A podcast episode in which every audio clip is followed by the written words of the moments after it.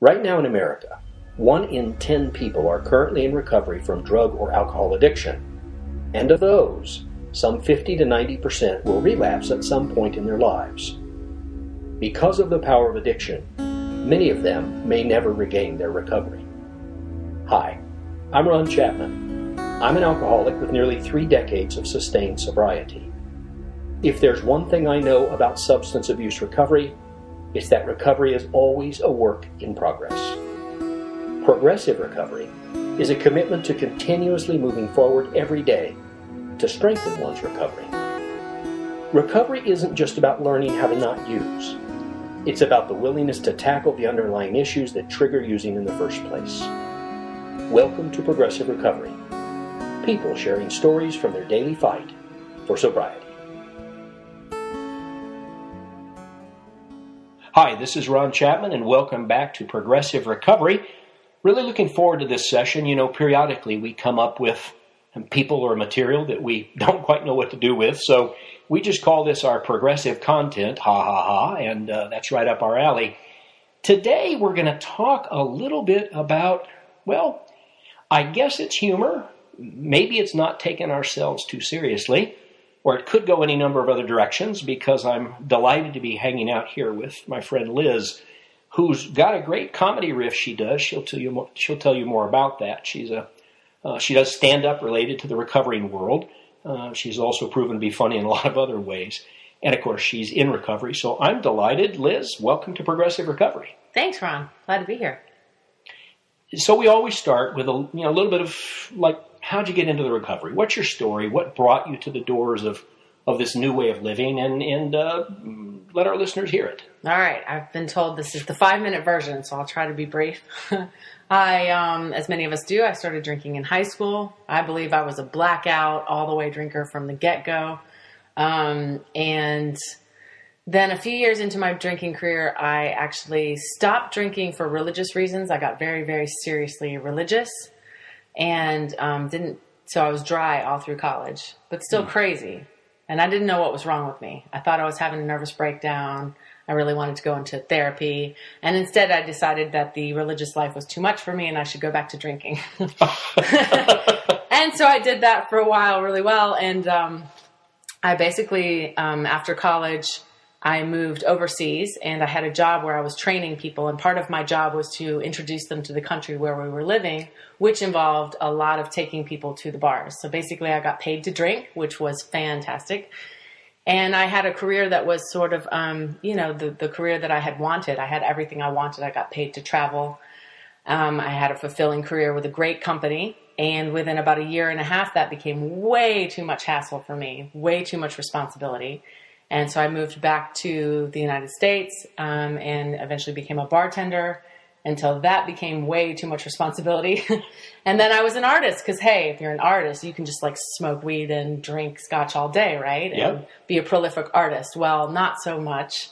Um, I did the best that I could, but I really, I couldn't figure out why I couldn't get my shit together. You know, mm. I would wake up in the morning, roll a big fat joint, sit down at the computer, start editing photos and lose the plot about twenty minutes in.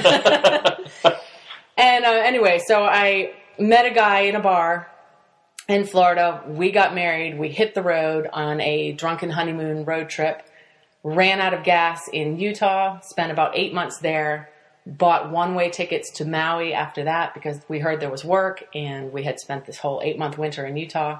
So we went to Maui, and in Maui, I think it became clear to both of us that we were alcoholics because here we are at Maui, the land of the sun. We lived literally walking distance to Jaws, Pe- Peahi, that huge mm. wave, right? And there's all these fit surfers around. Everybody's loving life. And here we are in the backyard, hand to cooler, grab a beer, whoosh, open the beer, drink, talk about all the cool stuff we might do one day, but we're not doing it. Our best friends at this point are like sixty-year-old, totally shot out alcoholics who live behind the bar, you know, in a place that's about to get torn down. So it became pretty apparent that we had a problem. Um, then we had a baby. Uh, my husband continued to go to the bars after work while I was stuck at home with the kid. Um, our marriage got to a place where we neither of us was really happy. And um, eventually uh, we got to a point where it was either split up or something needed to change. And I wasn't really sure what that something should be. Um, and so I actually called my mother and my mother-in-law and just said, look, this is what's going on. You know, our marriage is falling apart. I really don't know what to do. I don't want to leave him, but something needs to change. What do you suggest? And my mother said, have you ever considered Alcoholics Anonymous? Which, no, I hadn't.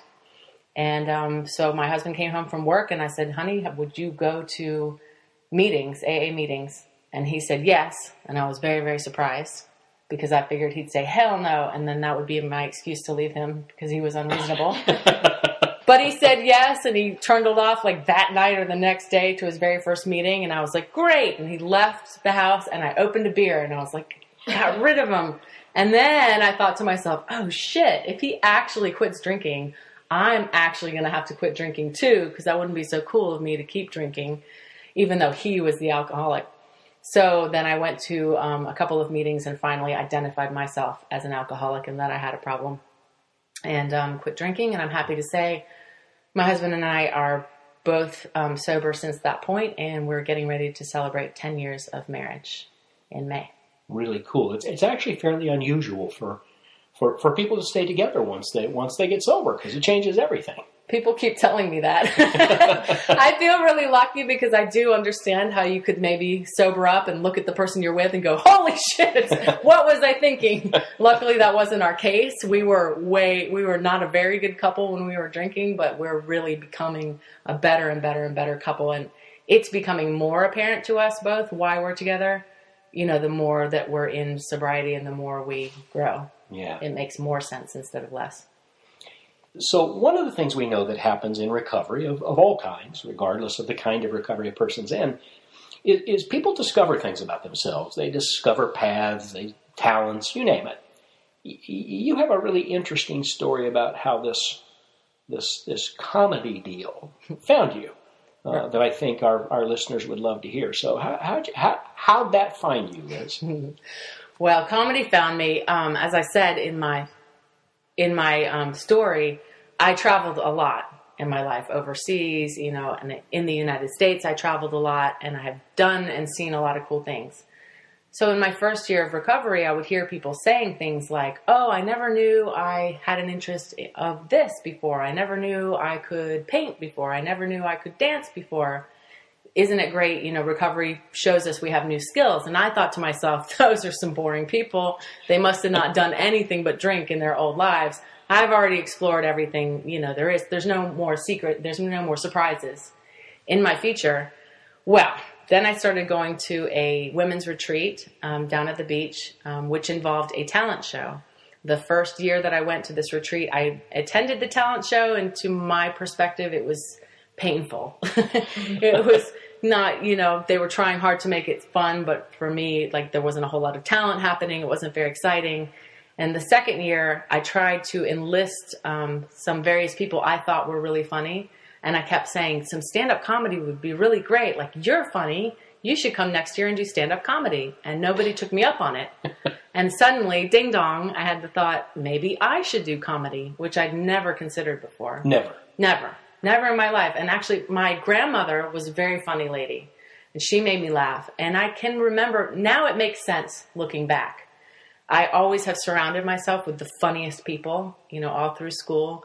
I've always enjoyed watching stand-up comedy, going to stand-up comedy. It's It's been something I've been drawn to my whole life, and, and yet it was like water to the fish. It's never mm-hmm. something I thought about or explored. And um So anyway, so I decided to do some comedy for this talent show to help them out because I was having a bad attitude. You know, I was going to just go to the retreat, but skip the talent show. And I thought to myself, you know, don't be that girl. Don't be negative. Don't be a hater. You know, contribute something. But I had no material. So now I have a, a, a date, a future date to do something, but no material. And so my first set series of jokes I'll recreate for you today, just a couple of them. Go ahead. So there's a Southern comedian, Jeff Foxworthy. Most people know who he is because he went to fame with a series of jokes that went something like this. If you've ever been too drunk to fish, you might be a redneck. Well, I say, if you've ever gotten your fish too drunk, you might be an alcoholic. If you bring your own bottle of wine to a restaurant, you might be thrifty. You might be a wine snob. If you bring your own bottle of wine to a P T A meeting, you're probably an alcoholic. Visions of P T A meetings. Right. Yeah, yeah. If you've ever paid for a forty ounce in pennies, you might be an alcoholic. Ron has no idea what I'm talking about, obviously. No, I do. You can't relate to that one. Yeah, I was like, yep, no idea. Yep, I'm good. Have you ever been at a job interview and had to fill out the paperwork and where it says, have you ever been convicted of a felony? And you have to check the box yes or no. And you wish there was a box that said maybe. Then you were probably a blackout drinker like me. I just want to be clear. I did not understand that. Yeah. And so that was my first set of jokes. And then um, around the same time that I, you know, decided to do this very small stand-up gig, I was getting irritated the way we do um, with people in my life, both in twelve-step programs and out. And because I was focusing on recovery comedy, I thought, well, why don't I take all these things I'm frustrated with in the recovery world and write jokes about them? And that was so therapeutic. I think I was getting to a point where I could have decided to stop going to meetings, but instead I wrote jokes about the things that were pissing me off. And then I would look forward to meetings, like, you know, instead of instead of worrying, uh, like, oh, that guy's going to be there again and he's going to say that thing that I hate, I would go and, like, be giggling under my breath, and I would look forward to seeing the people that irritated me because it's all material. Material. So here's a curious question about that, Liz. So that, like, changed, I mean, what we we call it a grievance or a resentment or whatever. That that changes it, doesn't it? Absolutely. It did for me. How so? Good question. I mean, I'm not sure of the mechanism, yeah, yeah. But I think uh, it, it speaks to the broader point of um, humor and not taking ourselves too seriously, and laughter is the best medicine. Mm-hmm. You know, they say that, and I find that to be true. Um, even in my home life, I have two small children and a husband, which provides lots of other comic material, which if it, what you weren't being funny about it could be tragic or annoying, right? Yeah. But... Um, you know, finding the humor in the situation, um, it, for me, it's just really important, and it makes life fun. You know, so, life should be fun. So give us an example, uh, and if you fictionalize if you need to, but I'm sure people are thinking, yeah, but there's this deal and it pisses me off and it's like all drama and, and I can't possibly find a way to make that funny. How do you do that? Right. Well, um, earlier today I was having lunch with you and we were discussing, you know, my children, which are a great source of um, amusement. And, um, but raising children is also difficult. And I've thought a lot about, obviously my husband and I are both recovering alcoholics.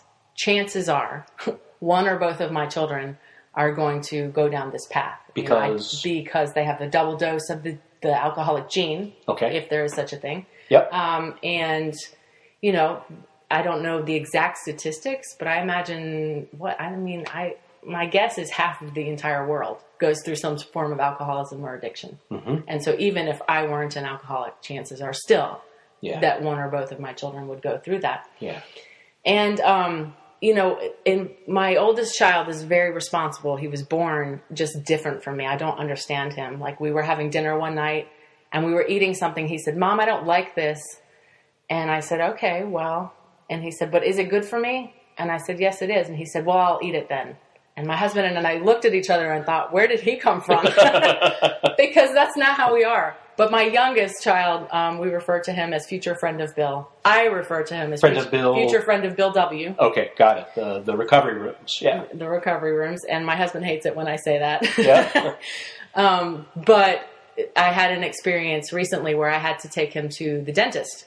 And there's a new thing in pediatric dentistry where instead of doing the laughing gas, which he had always refused in the past, um, or just going straight to the Novocaine, there is a drug lollipop. A drug lollipop. Right? You want one, don't you? I, I, I'm kind of wondering about the experience. I remember, right? They didn't have those when I was in the chair. So yeah. I was a little nervous. I had never given drugs of any kind to this child who is now five years old, but he has terrible teeth, just weak teeth. So he he needed some fillings. So we ordered the drug lollipop for him, and I'm sitting in the waiting room with him, and we have to give him, let him suck on it for a few minutes before it takes effect.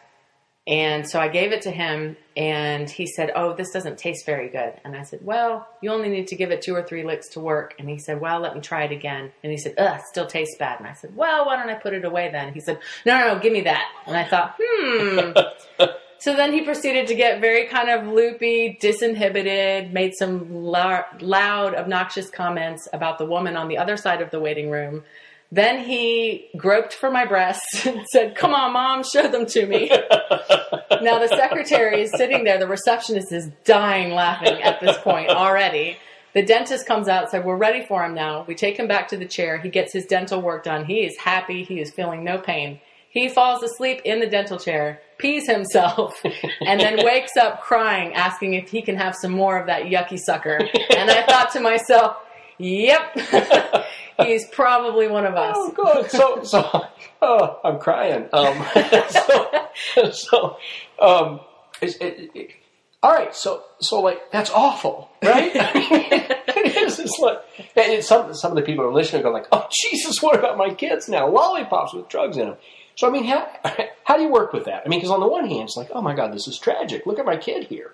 Right. But on the other hand, I mean, it is pretty funny. Right.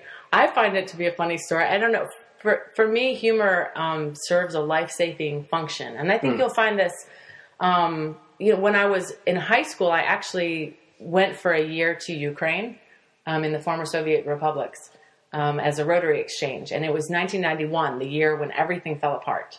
And I got introduced there at that point to this idea of black humor, which doesn't mean African-American humor. It means like mm-hmm. dark humor. So where life is so tragic, you either want to slit your wrists or make a joke about it, because if you can ah. laugh, there's hope for another day. Yeah. And that's sort of the function that, that humor has for me.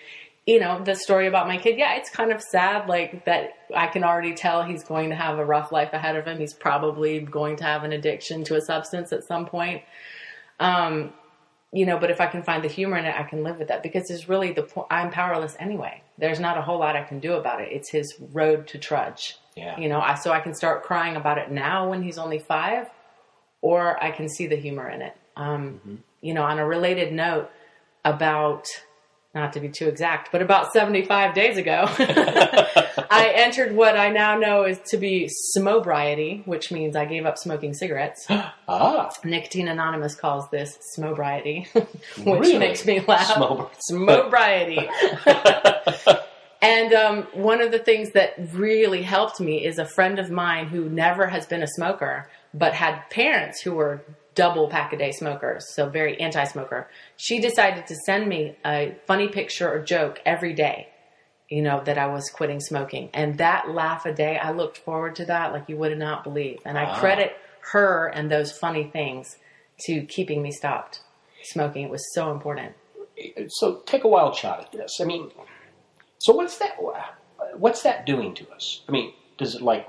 It must be altering brain chemistry, must be, I mean, something, right? I Good mean, it's, it's changing us. I mean, they say there's that Reader's Digest, laughter is the best medicine. Yeah. You know, I'm sure there has been research that I believe it, you know, it releases endorphins when you laugh. Right. It, it causes some relaxation. Yeah. You know, maybe dopamine receptors yep. get filled. All these things happen. Yeah.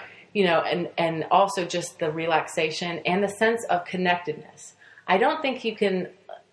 It's not the same kind of laughter if you're alone in the void. Imagine being a castaway on a desert island and there's nobody else around. Mm-hmm. You might have that insane cackling laughter, but not the laughter yep. like I just heard from you. To yep. laugh like that in a fun way, you have, it involves more than one person. And so laughter is a connection between people. We make each other laugh. So that is so interesting because, you know, there's a whole lot more information coming forward about how important The, the connection is, the, the community, the person-to-person stuff, which would be that connection you were just talking about. Absolutely. Huh. Absolutely. So the example you used about your son, which could be either, uh, I mean, you could tell that either way, right? That could, I could that, tell that as a tragedy if yeah, I chose. Yeah. Yeah. So how do your kids take this? I mean, I presume you're funny with them too, right? How do they take my uh, comedy career? Yeah. Oh, uh, that's a good one, actually. Um I was going to a gig. I had a gig somewhere a few months back, and I was in the car with my kids, and we're driving, and I said something about you know, mommy's going to be on stage tonight. And they said, oh, you're telling jokes? And I said, yes. And they asked me some questions about how that works. And my oldest child said, Mom, you get paid to stand on a stage and tell knock-knock jokes? And I thought to myself, no, but that would be awesome. So the bar has been raised. I have to come up with an adult knock-knock joke. Ah. I think that would be pretty amazing. And what about what about the recovering community? I mean, what's their... I mean, because it's, it's pretty clear that in the recovering community, there's a, some of it is deadly earnestness, and perhaps that's appropriate on... Yeah, I mean, okay, so we're dealing with some difficult stuff, but... How's the recovering community take this, uh, right. this this poking fun at? Well, I um, I have been asked to perform at quite a few different recovery places. I actually just did a gig at the South Carolina A A State Convention um, in front of an audience of two hundred fifty people. Wow. Most of whom said it was funny. The people yeah. who didn't think it was funny didn't come and tell me about it. So. um, I have um, performed at... Um, Um, detox centers. Um, oh, that's interesting. Mm-hmm. Yeah. Which was, talk about a place that needs a boost of humor. Right. Absolutely. Yeah. And um, also at uh, different twelve-step um, events. Yeah. Various twelve-step programs have asked me to do things. So um, I also have practiced. I went out into the community and did what I'm calling secular humor, like non-recovery mm-hmm. humor, just to see if I'm really funny in real life against other comedians. Um, and that was a really great experience. And it turns out, you know, I do have an aptitude for that, and, and I can get in there and compete, um, with them, but I'm still an amateur in that world, but I've actually been paid to do recovery comedy. So I'm no longer an amateur comedian in that world, which is fantastic. So I feel like it's been really well received. And along the way, I started looking up on the computer, you know, twelve-step comedy, recovery jokes. And there's actually a website where you can book recovery comedians no for kidding. various events. Yeah. Huh. I think it's called like One Laugh at a Time, something like that. I forget. But so I'm not the first. There are, you know, recovery comedy is a thing. Mm. It does immediately make me wonder, though, because, okay, if humor is a hot, if it's a tonic, right, mm-hmm. if it's good for us, brain chemistry, all of that. I still wonder about, because you had mentioned in one of our earlier conversations that there's a basic uh, irreverence to humor. Uh, and so let's assume we're a bunch of people taking ourselves too seriously. Right. I presume you get some pushback on occasion?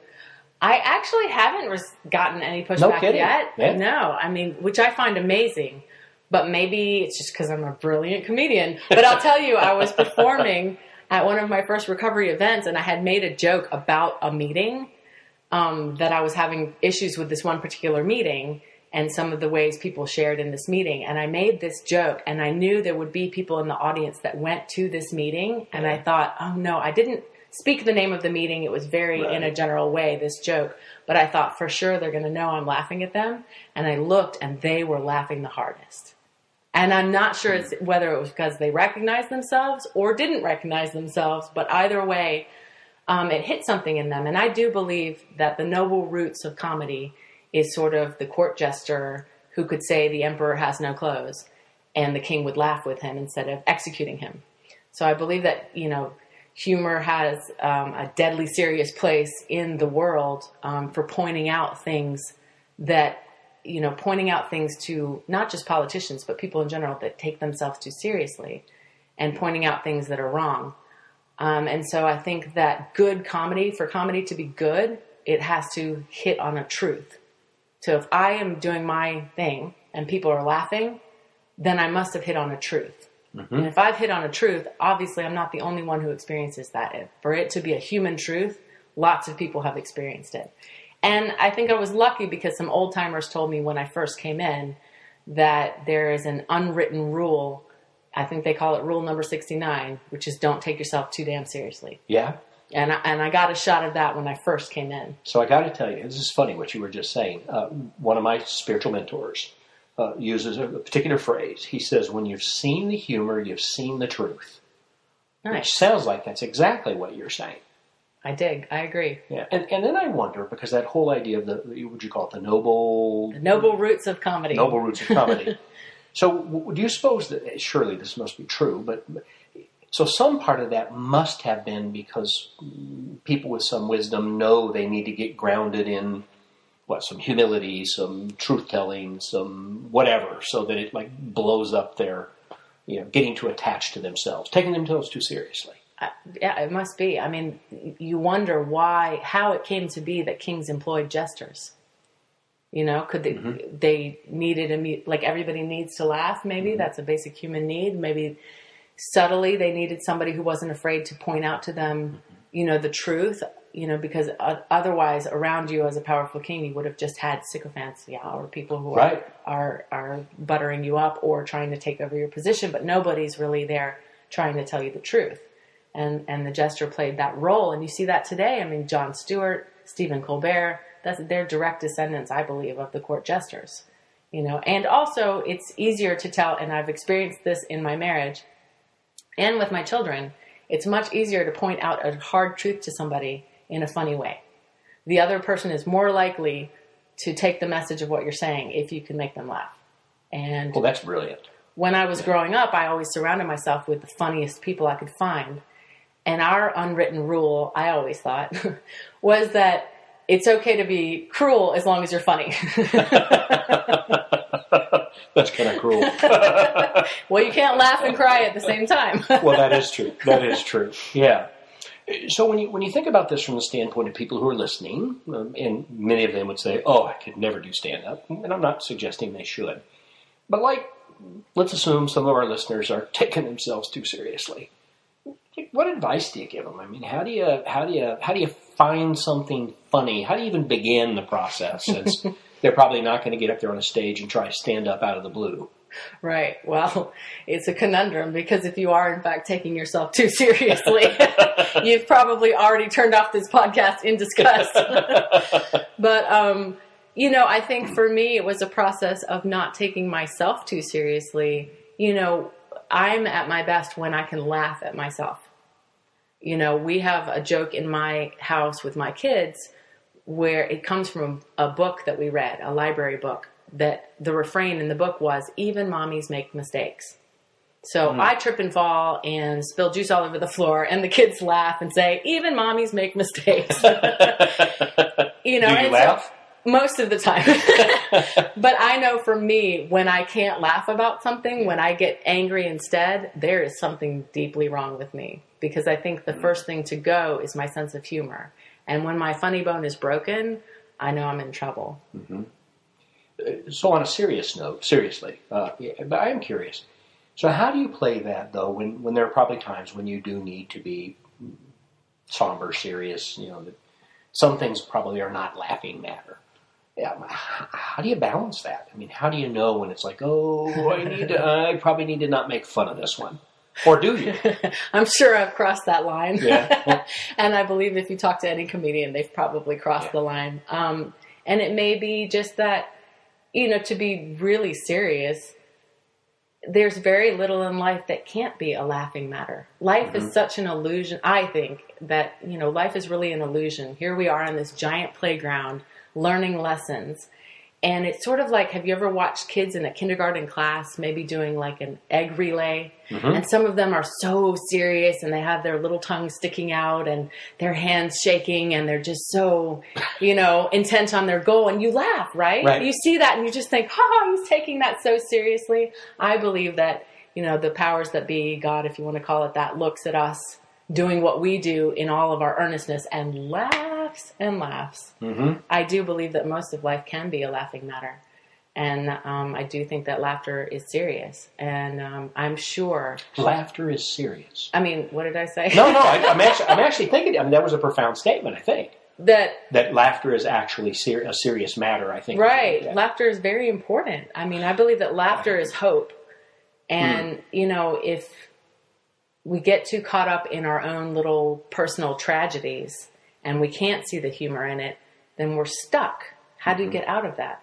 Mm-hmm. Um, and uh, so I have, uh, you know, I was always trying to be funny, I believe, growing up in my house. And I grew up in a house where I believe sometimes the unspoken message was, don't laugh too loud. Don't enjoy yourself too much. You know, it was right. sort of that Germanic, Scandinavian, you know, button it up sort of upbringing. Take ourselves seriously. Right. Take ourselves pretty damn seriously.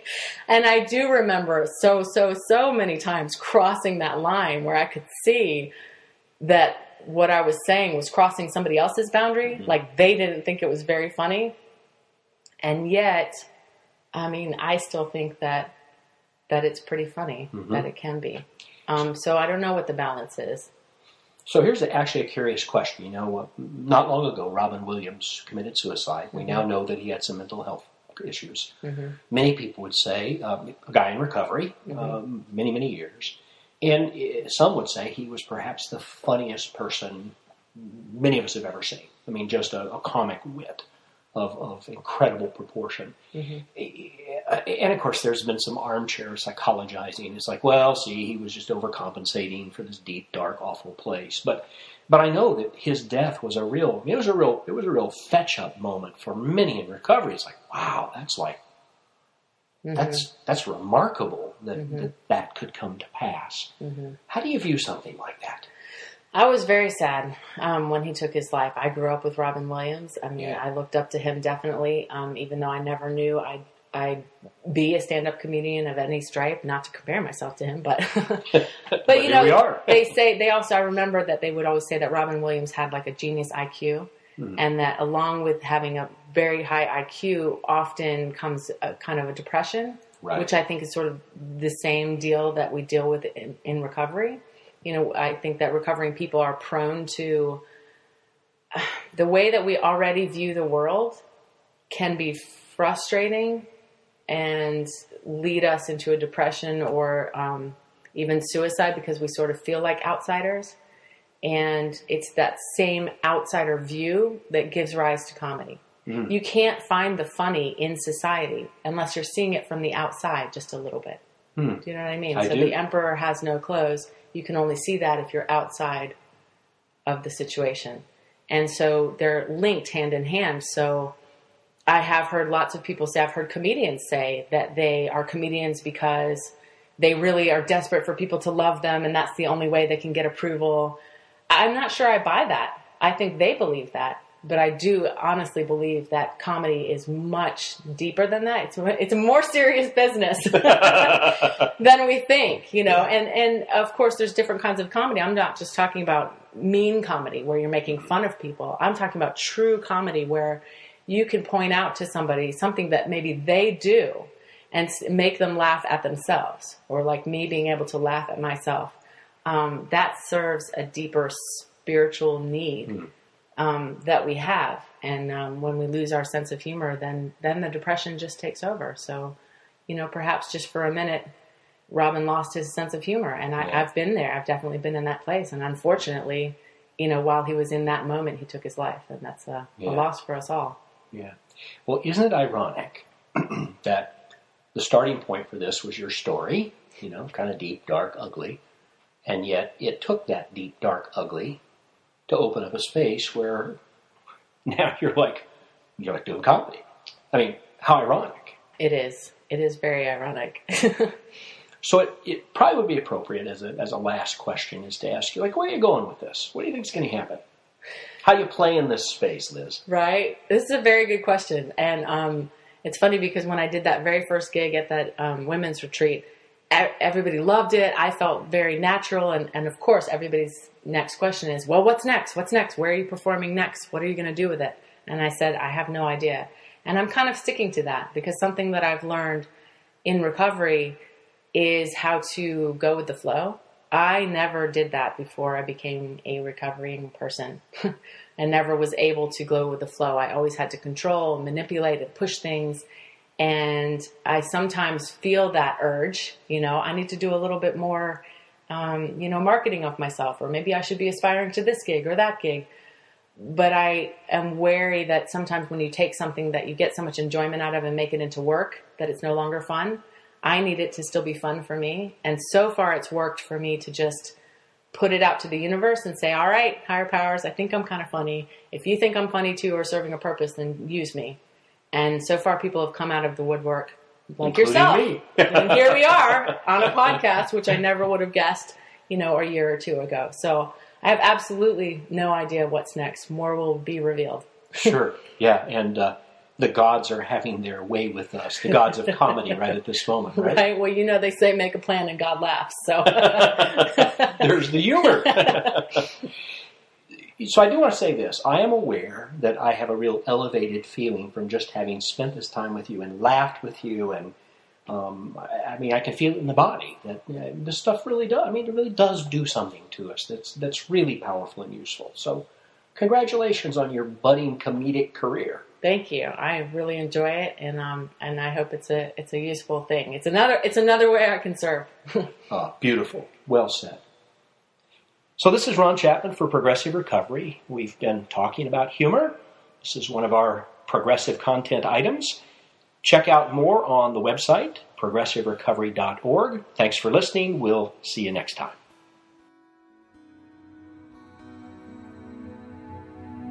To listen to more or to learn more, visit progressive recovery dot org. Better still, please subscribe to our updates. There are excellent special guests in the queue, and we'll soon announce Series two of the Recovery Sessions. Thanks again for listening. This is Ron Chapman for Progressive Recovery. Bye for now.